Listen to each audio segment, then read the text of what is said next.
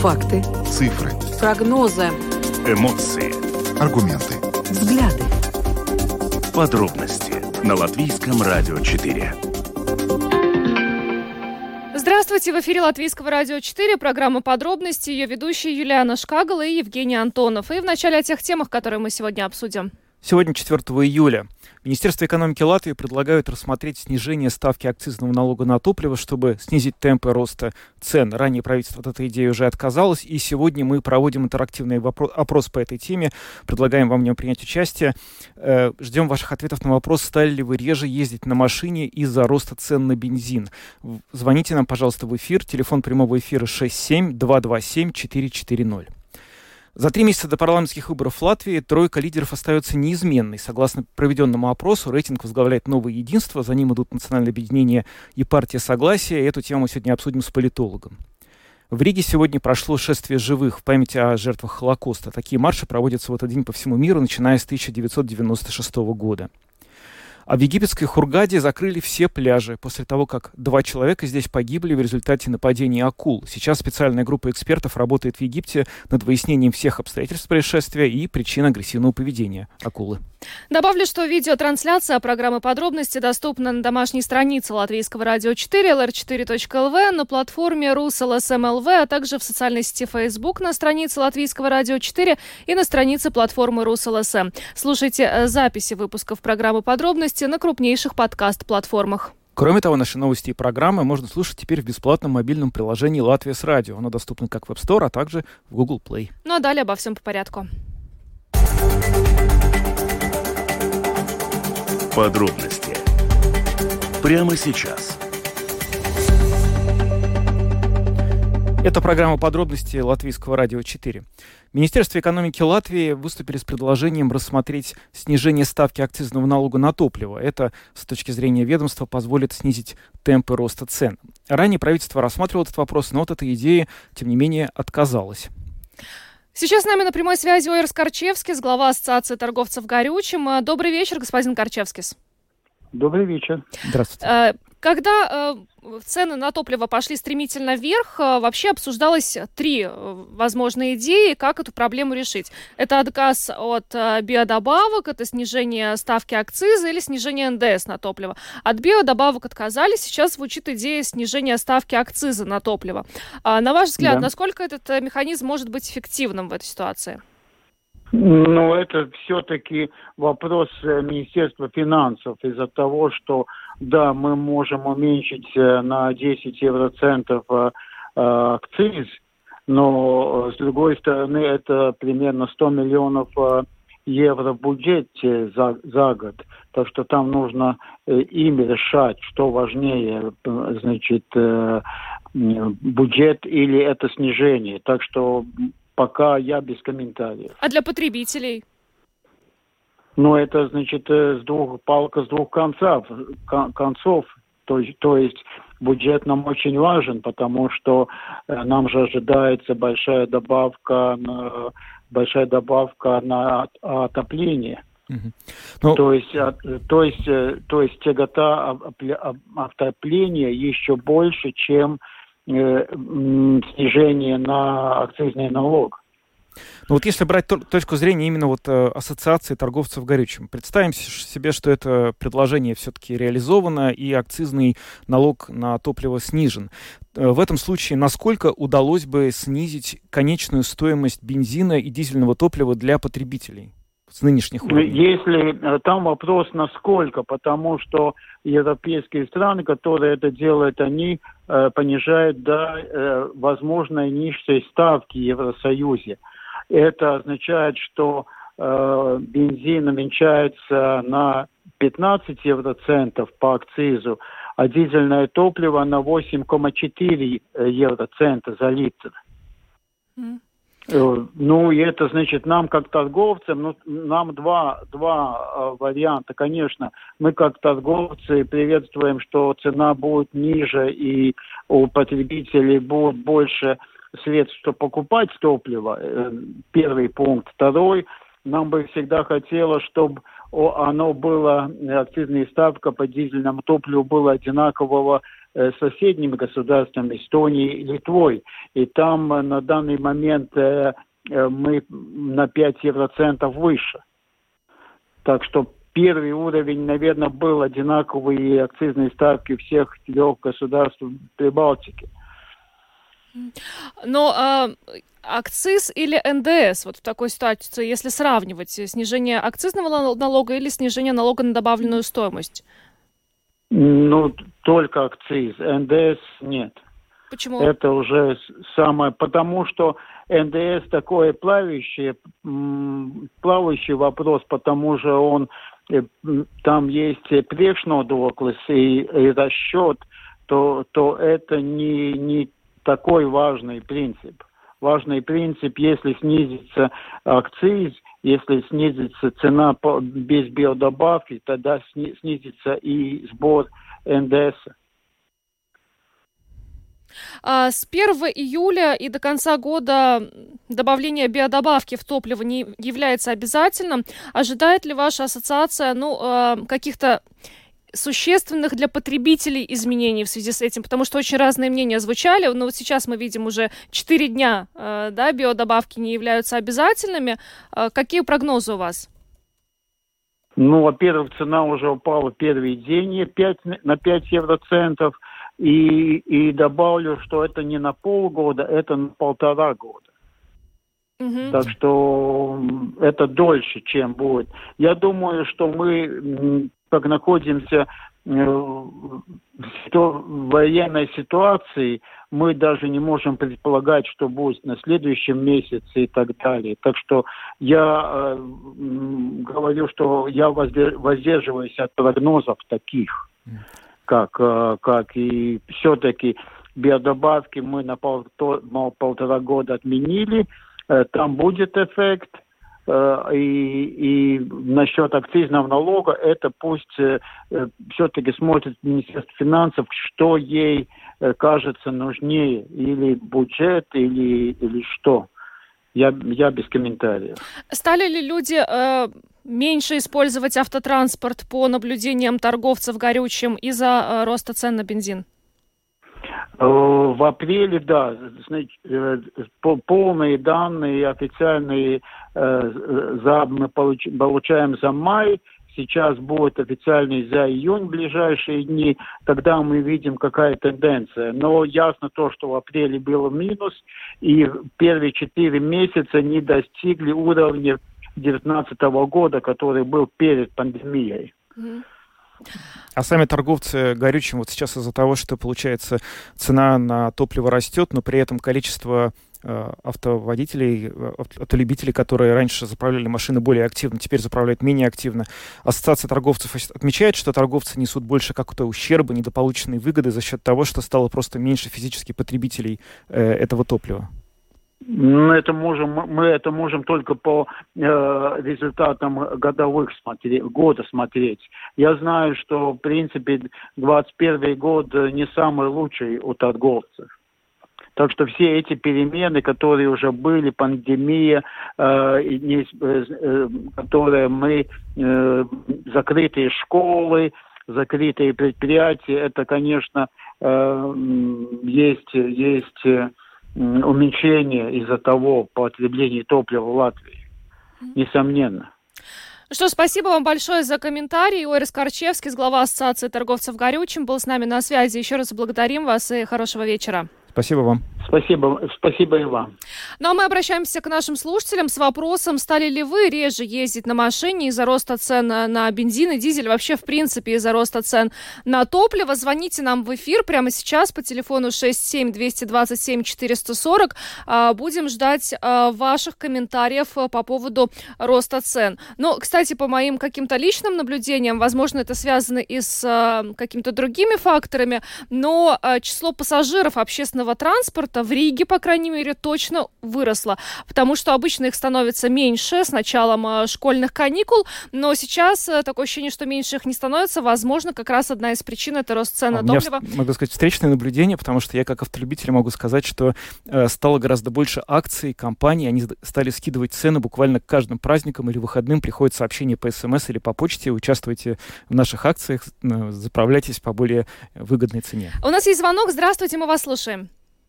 Добрый, добрый вечер. Добрый, добрый вечер. вечер. Ну что, вы стали меньше О. заправляться, меньше ездить на машине из-за того, что цена растет? Вы знаете, конкретно я нет, по одной простой причине объясню. Я инструктор по вождению, и сейчас я физически не могу меньше ездить, потому что работа, самый сезон, и меньше нет. Но, например, на выходные, когда мы едем на дачу, у нас две машины в семье, мы уже все-таки пихаемся в одну, хотя раньше мы спокойненько могли поехать на двух машинах. Поэтому немножко спад все-таки есть, пускай и незначительный. Но в смы... вы, вы пытаетесь в одной машине все уместиться, я надеюсь, соблюдая правила дорожного движения, да, вас не слишком много в одной. Конечно, конечно. Просто раньше мы как-то не подбивали время, я пораньше закончил, уехал, жена попозже закончила, приехала, то сейчас мы уже подбиваем время так, чтобы всем вместе уехать. Mm-hmm. Ну что ж, спасибо за ваш звонок. шесть семь два два семь четыре четыре ноль, телефон прямого эфира. Здравствуйте, слушаем вас. Добрый день. Добрый, Добрый вечер. Вы знаете, вот своей машины нет, я свою машину, к счастью, продал. Ну, у меня как бы нет такой вовсе необходимости обладать своей машиной, но я езжу на служебной. Но вот по моим наблюдениям, меньше машин не стало. То есть как были пробки, так они и остаются. Mm-hmm. Вот. Ну, может быть, просто вот машины, машин столько же, но просто они меньше заправляются. Что касается заправки, ну, я не знаю, наверное, люди стали как-то более-менее экономные, более расчетливы. Mm-hmm. Но вот по чисто визуальным наблюдениям, вот по трафику на дорогах, я вот как наблюдаю, я, кстати, специально обратил внимание на это, думаю, интересно, вот в связи с ценами на топливо, количество машин как-то уменьшится, разгрузится улица или нет? Я пока уменьшение машин, в общем-то, не наблюдаю. Если оно и есть, то очень несущественное. Что ж, спасибо вам за звонок. Ну, получается, что и в транспорте общественном меньше людей не стало, и машин на дорогах меньше не стало. То есть как-то... Получается, у нас демографический взрыв, что ли, какой-то? Получается. Здравствуйте, слушаем вас. Здравствуйте, вы в эфире. Добрый день. Добрый. Здравствуйте. Вы знаете, я связан немножко с перевозкой. И могу заметить, что э, раньше автобусы ходили полупустые на междугородние. Люди мог, могли себе позволить съездить в Лепо и Рига на своей машине, а сейчас едут на автобусах. Это о чем-то говорит определенно. Кстати, та конечно, же самая ситуация и в поездах наблюдается. В Ригу, и из Риги обратно съездить стоит семнадцать евро. Даже если э, едет вся семья, им гораздо выгоднее купить билеты на автобус или на поезд, нежели заправлять полный бак туда и обратно. Спасибо за ваш звонок, за ваше наблюдение. Э, еще у нас есть звонки. Здравствуйте, э, слушаем вас. Здравствуйте. Алло, вы в эфире. Вы в эфире. Напоминаю, телефон прямого эфира шесть семь два два семь четыре четыре ноль. Сегодня мы задаем вам вопрос: стали ли вы реже ездить на машине из-за роста цен на топливо? И есть у нас звонок. Здравствуйте. Алло, здравствуйте. Добрый здравствуйте. Вечер. Я стал больше ездить. Больше, наоборот. По одной простой причине, да, что у меня электротранспорт, и поставил себе солнечные батареи. Точнее, не я поставил, а компания поставила. У меня служебная машина. И... Я заметил только одно, что машин действительно меньше не стало, и я вид... из родственников у меня, вот, например, жена продала автомобиль в мае в связи с тем, что довольно большие расходы. И больше стала ездить на общественном транспорте и на каршеринге. Мама тоже стала меньше ездить, она инвалид, и общественный транспорт бесплатный. Соответственно, она очень-очень, если что-то надо, то берет машину и едет. А про электротранспорт и солнечные батареи, вот расскажите, пожалуйста, интересно, может быть, есть какие-то советы для э, жителей, автовладельцев, которые еще не пересели по каким-то причинам на электротранспорт? Э, намного ли выгоднее? Да, э, иногда бывает, вот последние месяцы, да, вот уже э, батареи поставили, я езжу бесплатно, то есть заряжаемся в офисе от электробатареи, то есть электробатареи, солнечные батареи, они вырабатывают где-то пятнадцать киловатт, а я заряжаю где-то шесть с половиной киловатт в час, и на неделю мне хватает, полная, полная зарядка одна. Mm-hmm. И я рекомендую покупать электрокар, если, конечно, он есть в наличии, все-таки где-нибудь в Германии. Это значительно выгоднее, чем, чем у нас в Латвии. Я понимаю, так все равно же есть пока ограничения на расстояние поездки. То есть невозможно уехать на электромашине так же далеко беспроблемно, как на бензиновом двигателе или там на дизельном, так ведь? Да, ну летом, например, э, мне хватает до Вильнюса даже доехать. Да? Я в Вильнюс вот несколько раз ездил, в Даугавпилс, но э, э, как бы главное тщательно планировать поездку, и все, все нормально происходит. Быстрые зарядки обычно вот я ставлю на быструю зарядку, где есть вот такая возможность, платная в Латвии, в Литве бесплатные они. Пока схожу в туалет, сделаю хот-дог какой-нибудь, кофе, просмотрю электро...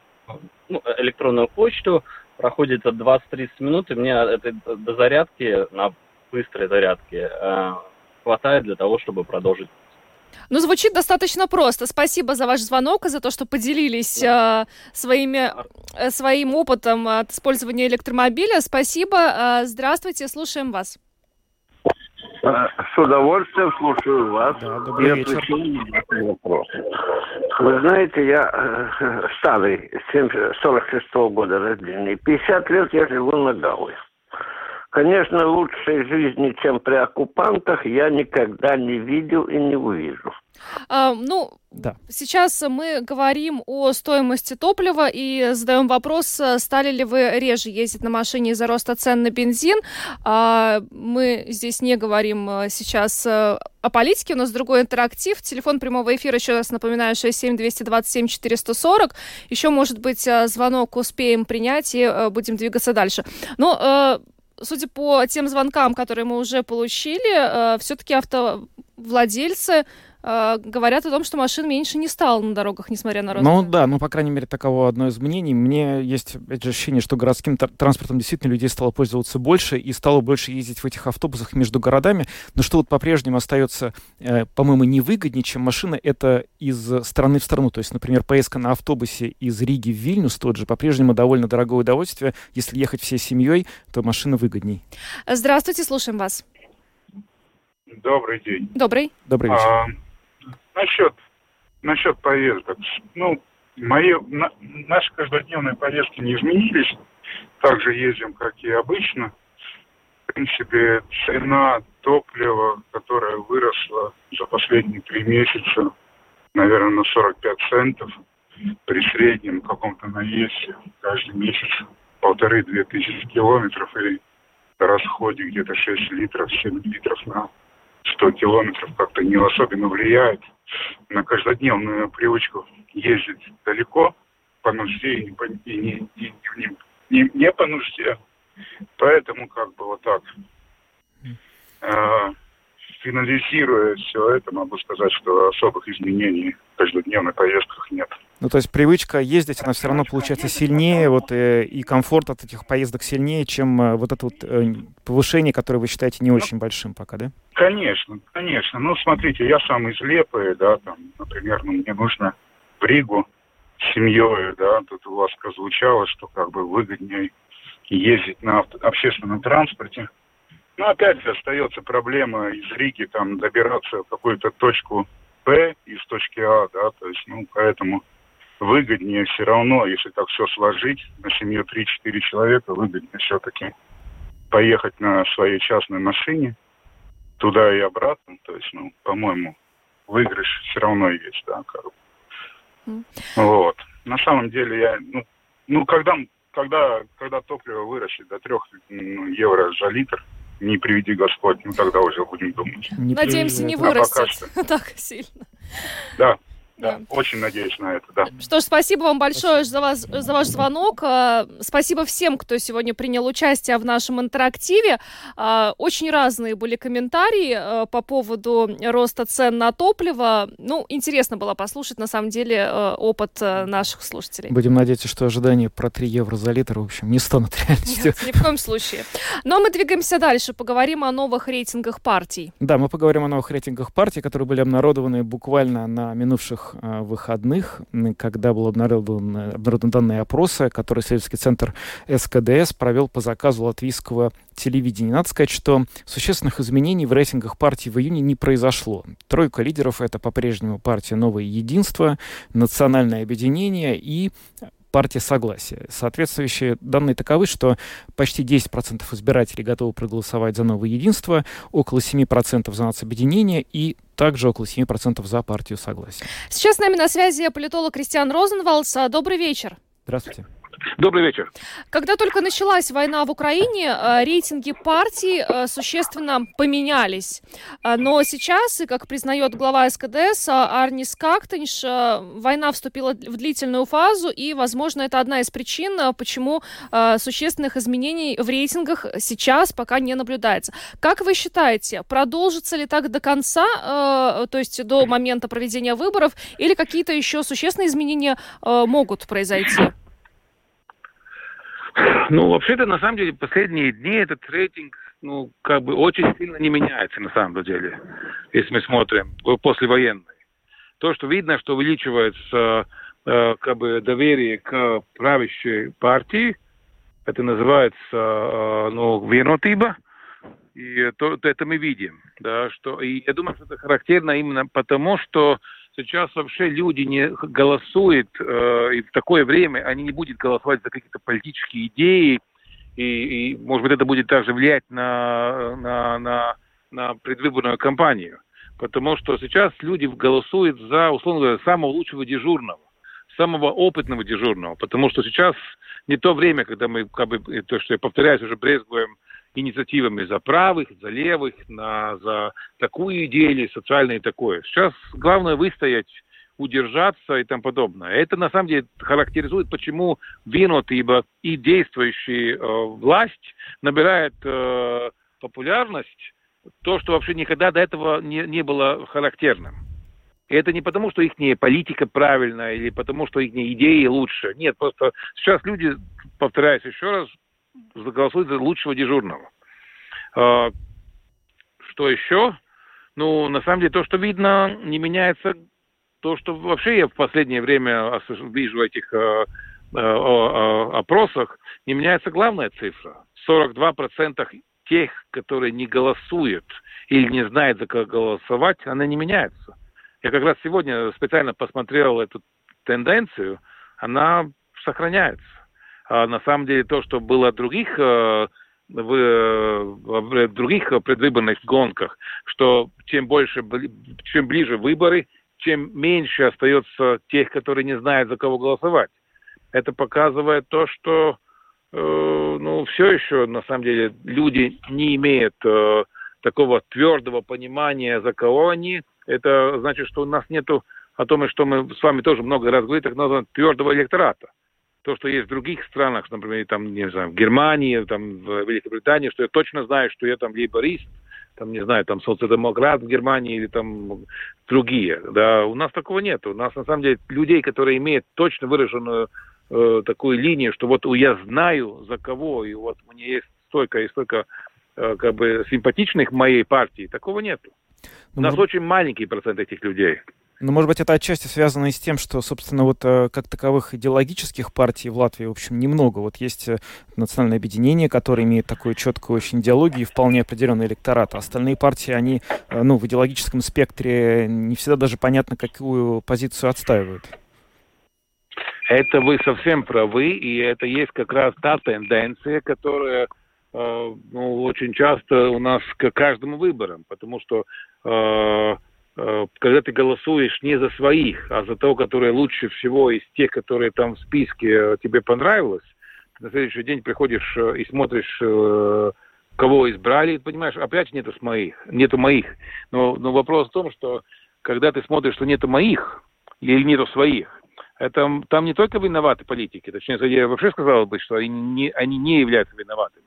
Виноват электорат, в том числе я, вы, все, которые нас сейчас слушают, потому что если из процентов, из людей всего-навсего, э, ну, маленький процент людей вообще завлечен в партиях или имеет какую-то выраженную в себе линию, кто я там, типа социал-демократ, консерватор, либерал, потому что мы как бы смотрим, а что будет лучше того за того, ну или что, что, что легче, или что более понятнее и тому подобное. Мы себя не затруждаем э, в этих поисках. Мы идем по легчайшему пути. И, и, и на самом деле это э, потом выражается на выборах.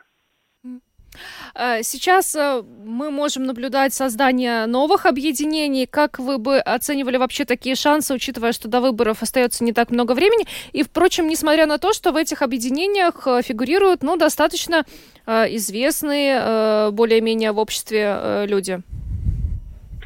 Ну, я, понимаете, там, там, там нет ответа «хорошо-плохо». Там есть то, что я до этого сказал в начале нашего разговора, что если сейчас э, э, электорат, назовем его так, смотрит на лучшего дежурного, тогда на данный момент лучшим дежурным как бы воспринимается тот, который сейчас имеет руль в руках.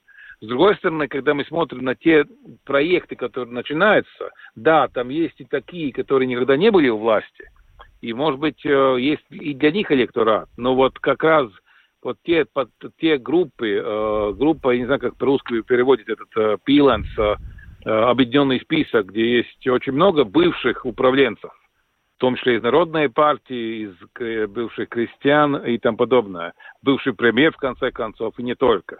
Это с одной стороны. И также Шлессерс, это тоже бывшие управленцы, которые многим кажется, что типа очень хорошо были, показали, когда они были у власти, когда все шло в гору, и они были у руля. Да? Так что я бы не назвал бы их э, ну, э, как новых.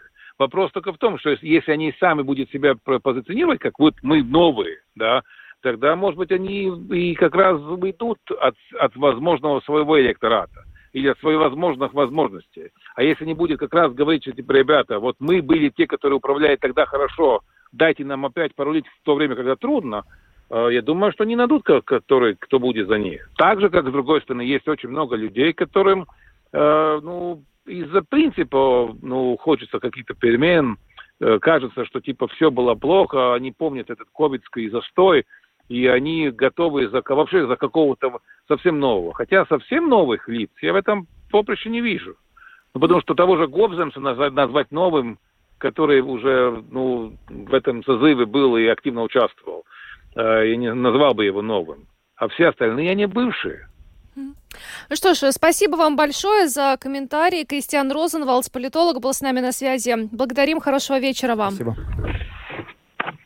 Ну, еще раз напомним, что тройка лидеров по-прежнему Новое единство, Национальное объединение и Согласие. На четвертом месте партийное объединение «Развитие за» и э, Союз зеленых крестьян и прогрессивные. Остальные партии пока по последним рейтингам СКДС не проходят пятипроцентный барьер. Кстати, до выборов остается уже Три месяца. Да, три месяца. Возможно, за эти три месяца что-то изменится, а может быть, так все и останется. Ну что ж, мы переходим к следующей теме. В Риге сегодня прошел марш в память о жертвах Холокоста. Такие марши проводятся в этот день по всему миру с тысяча девятьсот девяносто шестого года, и сейчас мы попросим рассказать об этом исполнительного директора Музея Рижского гетто и Холокоста в Латвии Юлию Терещенко. Юлия, добрый вечер. Юлия с нами сейчас на видеосвязи. Да, добрый вечер. А, вообще, э, два года не проходило это шествие из-за пандемии ковид девятнадцать, поэтому расскажите, пожалуйста, чем оно в этом году было особенным? Ну, оно было, конечно, особенно, потому что оно впервые после длительного перерыва. Кроме того, это был десятый уже марш. Значит, в две тысячи десятом году начался первый, прошел первый в Латвии. Два года перерыв, значит, вот итого у нас десятый сейчас. Десятый марш прошел. В принципе, он прошел, как обычно, в нашем заложенном ранее порядке. Мы встретились все вместе, почетные гости и участники шествия на старом еврейском кладбище, рядом с мемориалом в виде свит, который звезды Давида. Там были произнесены речи, речь, которую мы произносим традиционно в этот день от лица музея. И наши гости, у многих из которых с Холокостом связаны семейные истории и какое-то внутренние переживания, они выступили с речами, а потом мы двинулись по улицам гетто, по Ликснес, по Лудзес, по Лачплеша, по Гоголя. И это и были в свое время улицы гетто. Улица Лудзес была центральной улицей Рижского гетто. К сожалению, о его существовании мы зачастую или не знаем, или забываем. Если говорить вообще об истории подобных шествий, то я, когда давала предварительную информацию, здесь чуть-чуть я бы поправила саму себя, шествия проходят не в этот день, конкретно четвёртого июля, четвёртого июля – это день в Латвии памяти Холокоста, а традиционно двадцать седьмого января – Международный день памяти Холокоста, и плюс еще это конкретно в, в Аушвице, в Польше. И если проходят марши другие подобные, то это и приурочено или к Международному дню памяти о Холокосте, или к израильскому, который идет в конце апреля, или, соответственно, к, ну, к национальной дате памяти. А вот латвийские политики, представители власти, насколько активное участие принимают вот в этих маршах и насколько активно они были сегодня, в день сегодняшнего марша? Я могу сказать, что наше шествие, оно посещается политиками разного уровня, вне зависимости от их популярности, послами. И что важно, что люди, они идут с нами наравне все это шествие. От старого еврейского кладбища до мемориала хоральной синагоги. И их участие не ограничивается только торжественными словами и возложением цветов, например. Да? Это именно участие наравне. И вообще сам формат мероприятия в этом плане, он очень... Эм, приглашающий именно к участию, хоть какое-то действие, да, ты можешь пройти вместе, привлечь этим внимание водителей, которые едут мимо по, по этим улицам. Ты проходишь вместе с родственниками погибших или выживших в Холокосте. Традиционно в марше люди разговаривают друг с другом, и это хорошо, и именно этим и ценно этот, этот формат. И плюс, когда приходят к мемориалу хоральной синагоги, у нас в комплекте участника это свечка, со спичками можно подойти и зажечь вот эту вот свечу памяти свою. Как вам кажется, вообще вспоминаются ли события тех лет сейчас как-то иначе в контексте войны в Украине? Может быть, стало больше посетителей у Рижского музея гетто и музея Холокоста в Латвии? Ну, как-то вот все-таки тематика войны сейчас, как вам кажется, более актуальна и в контексте сегодняшних событий и тех событий? Я не могла бы сказать, что война в Украине привлекает больше посетителей в музей гетто и Холокоста. Скорее, здесь есть несколько движений, несколько влияющих факторов. Во-первых, у нас два года был ковид. В прошлом году мы работали только четыре с половиной месяца. Никакого туристического потока в Риге практически не было. Поэтому у нас было очень мало посетителей и очень мало людей. И, конечно, сейчас, когда уже сняты ограничения и люди начали путешествовать, в целом видна разница. И кажется, что людей больше, но это не больше по сравнению с доковидной эпохой. Это первое. Второе – это тема войны. Она болезненна, и многие не хотят увеличивать градус боли в своем инфополе. Поэтому скорее те, кто был бы настроен с интересом, могут и избегать темы музея Холокоста, потому что ну куда уж еще больше, да, и так фонит везде война. Это второе. Но с третьей точки зрения я могу сказать, как люди, которые уже интересуются Холокостом, как уже какие-то студенты, преподаватели, они все в ужасе, они все говорят о том, что мы сделали не так. Мы каждый год делали какие-то мероприятия и говорили, чтобы этого никогда не повторилось. Что мы сделали не так? Почему она снова повторяется? Что нам нужно сделать, ну, чтобы наконец поняли, что война – это ужасно? И, ну, мое личное мнение, что вы сделали все правильно, потому что люди, которые начали войну, они как бы вашей деятельностью не занимались и под ваше как бы, влияние не попадали. в этом-то возможна и трагедия, да, все, все, молодежь в большинстве своем, она пацифична, яро пацифична, но она, у нее мирное оружие, она выходит на митинги, она пишет в соцсети, она пытается себя творчески выразить, она не борется с войной с оружием в руках, да, наши инструменты мирны, именно поэтому кажется, что это все в долгосрочной перспективе неэффективно. Но на самом деле, в принципе, превалирующая масса людей против войны. Это громадная победа на самом деле. Если мы посмотрим на сто лет назад, пятьдесят лет назад, насколько легко радикализировались толпы, ребята, мы на самом деле прошли чудесный путь. То есть, да, сейчас происходят ужасные вещи, но это не по вине тех, кто э, работал с тем, чтобы это предотвращать.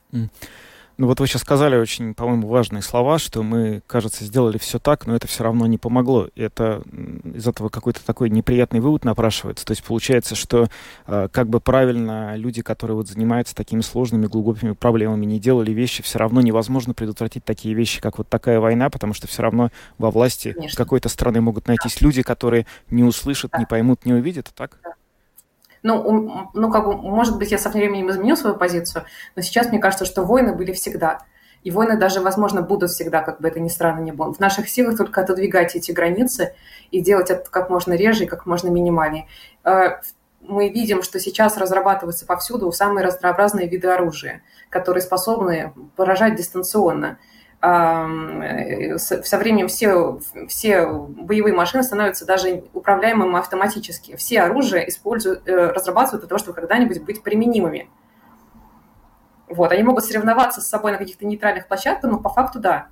Вот. Поэтому, в принципе, то, что сейчас страны, как бы, насколько возможно, как сказать, противостоят войне всеми моральными способами, при этом а, сами а, внутри, не, не, не начиная вражду, это глобальная победа.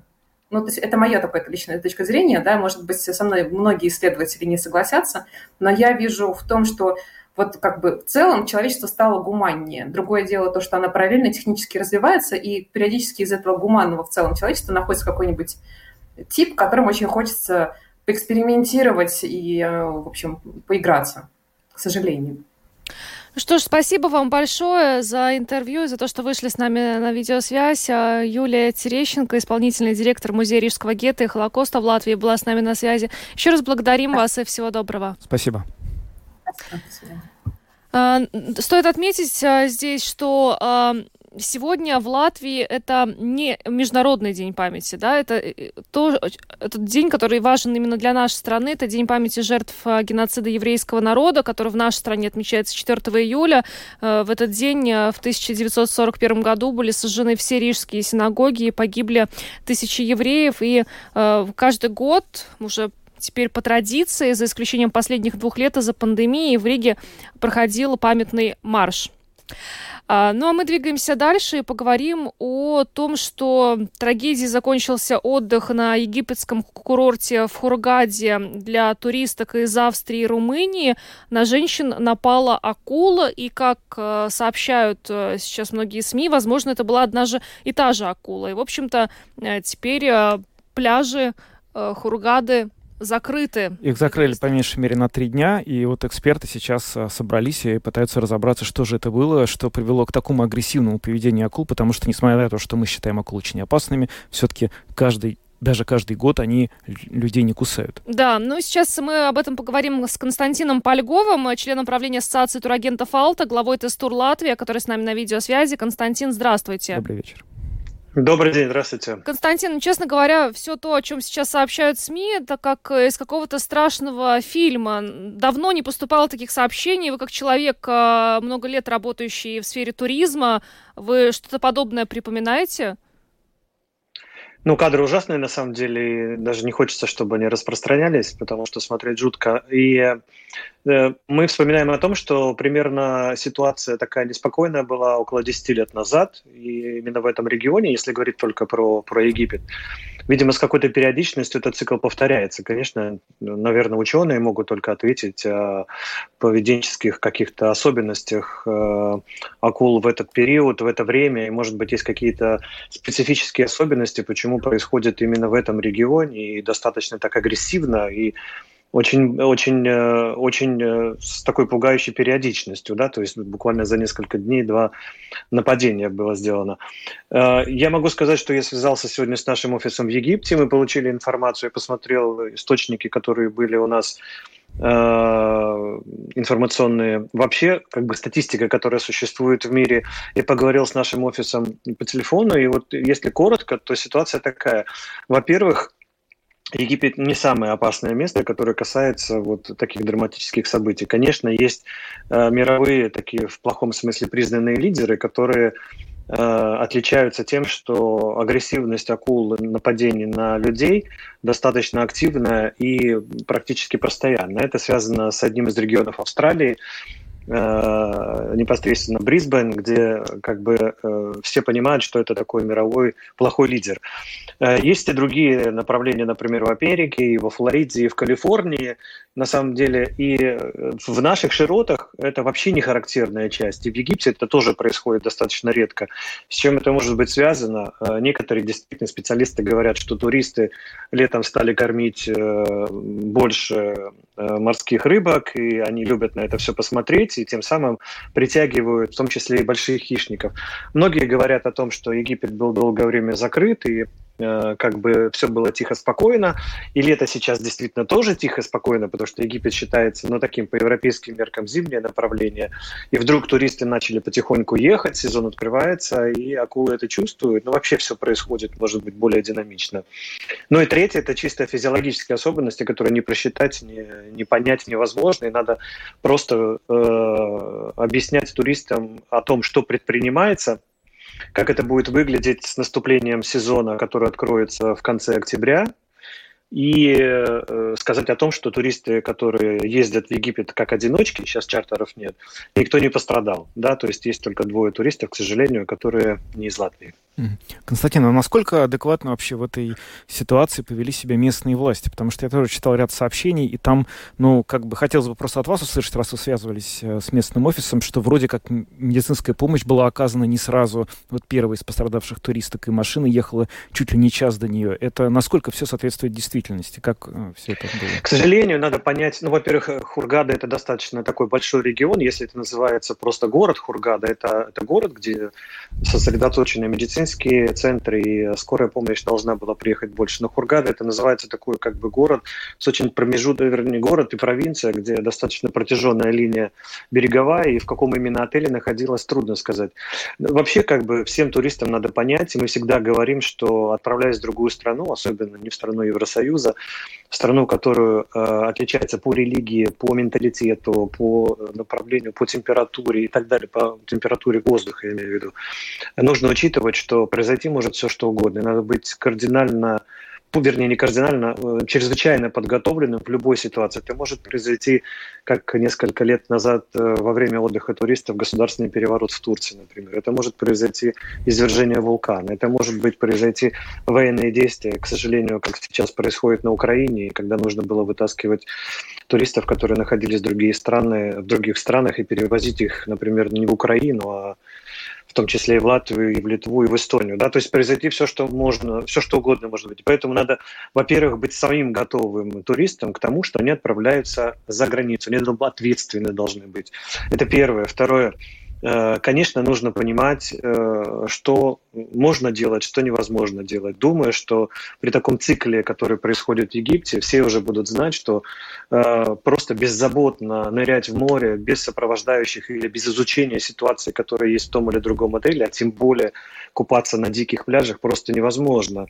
Что невозможно покупать экскурсии у непроверенных каких-то людей, которые вас то ли отвезут, то ли привезут, и как это было организовано, есть ли у них сертификат для того, того, чтобы оказывать помощь, или эта туристка плавала в отеле, а где отель находится, никто не говорит, это отель три звезды, две или пять и так далее. Это все комплекс мер. Поэтому в данном случае мой совет как член ассоциации, могу сказать, что нужно просто идти в туристические агентства, задавать миллион вопросов и спрашивать, что за гостиница, какой туроператор, как мы летим, включена ли страховка, что включено страховку, что включено страховку.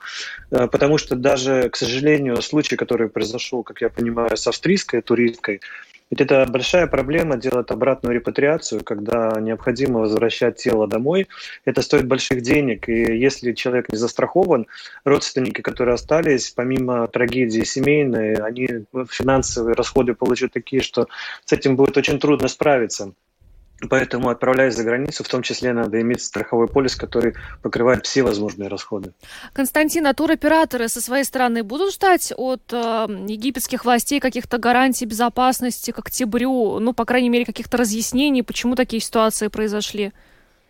Ну, первое, конечно, мы вот то сообщение, которое я сегодня получил, там в нем было сказано, что никакие вообще морские, как это сказать, морские экскурсии, которые организованно проходят, они не прерваны, все происходит, но это не значит, что все плавают по морю там и на свой страх и риск. Нет, есть экскурсии, связанные на лодках, на, на кораблях и так далее, круизы, которые плавают, например, по Нилу и так далее.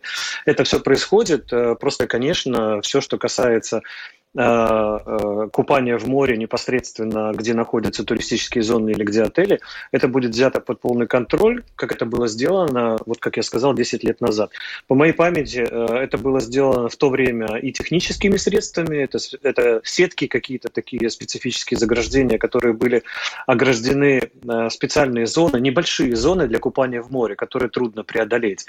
Это не значит, что перекрывается полморя, и как бы это невозможно сделать технически. Но зоны, где купаются люди, которые едут купаться или смотреть специально в Красное море, это обеспечить можно. Первое, это технические и есть, вернее, механические, и есть технические средства, которые наверняка тоже будут использованы. В основном это отпугиватели, которые, ну, наверное, специалисты должны будут нам рассказать, как это будет сделано. Потому что за десять лет, конечно, все шагнуло вперед, и есть вещи, которые очень удачно использованы, например, на Карибских островах. Есть пляжи мировые, не в черном списке, а белых, где наоборот акулы есть, но они никогда не нападают, и этот опыт наверняка нужно будет перенимать и понимать, как бы технологии существуют. Поэтому думаю, что за это время мы получим э, все ответы, которые необходимо задать перед открытием программы. Но власти отреагировали, и я знаю, что э, несколько лет назад э, туристическая индустрия для Египта была примерно двадцать процентов вэ вэ пэ, поэтому они относятся к этому очень серьезно и там не будут просто присылать какие-то пресс-релизы, сказать, у нас все хорошо, а на самом деле ничего не сделано. Мы не ожидаем этого, и более того, мы, конечно, будем, ну, по возможности просить офис, чтобы это было документально подтверждено, что э, меры, которые предпринимаются, не, не являются формальными. Что ж, большое вам спасибо, Константин, и за ценные советы, самое главное, для потенциальных путешественников. Спасибо большое, что вышли с нами на видеосвязь. Константин Палгов, член правления Ассоциации турагентов Алта, глава Тест-тур Латвия, был с нами на связи. Еще раз благодарим и хорошего спасибо. Вечера вам. Спасибо. Спасибо, хорошего дня, всего спасибо. Доброго. До свидания. На самом деле, все это очень страшно звучит, выглядит. Советую не смотреть видео, которое сейчас... Смотреть не надо. Я вот сейчас вспомнил, знаешь, что когда вот пандемия началась, было очень много шуток на тему того, природа так очистилась, что где-то появились бараны, которых не было, где-то вот, не знаю... Акулы где-то да, появились. А тут появились акулы, кого уж точно никто никак не ждал, и нам теперь придется с этим как-то жить. И Египту с этим придется как-то жить, что гораздо важнее. Э, да, но будем надеяться, что какие-то меры будут предприняты, и вот как Константин рассказал, да, то есть есть определенные версии специалистов, которые свидетельствуют о том, что, возможно, рыб стали подкармливать, и вот они пришли. Ну, э, не знаю... Можно подумать, их раньше не кормили. Точно те же туристы также их кормили. Да нет, наверное, это все-таки, может быть, ковид, то, что меньше людей было, они стали ближе подходить к берегу. Наверное, так. Ну, в общем, ценные советы от Константина Палгова получили наши слушатели о том, что нужно очень много вопросов всегда задавать, прежде чем отправиться в третью страну, э, и иметь в виду, что необходимо подумать страховки и так далее. Так что будьте внимательны. Ну, а мы на этом будем завершать программу «Подробности». С вами были Евгений Антонов и Юлиана Шкагл. Звукооператор Том Шупейко, видеооператор Роман Жуков. Всем хорошего вечера и до завтра. До свидания.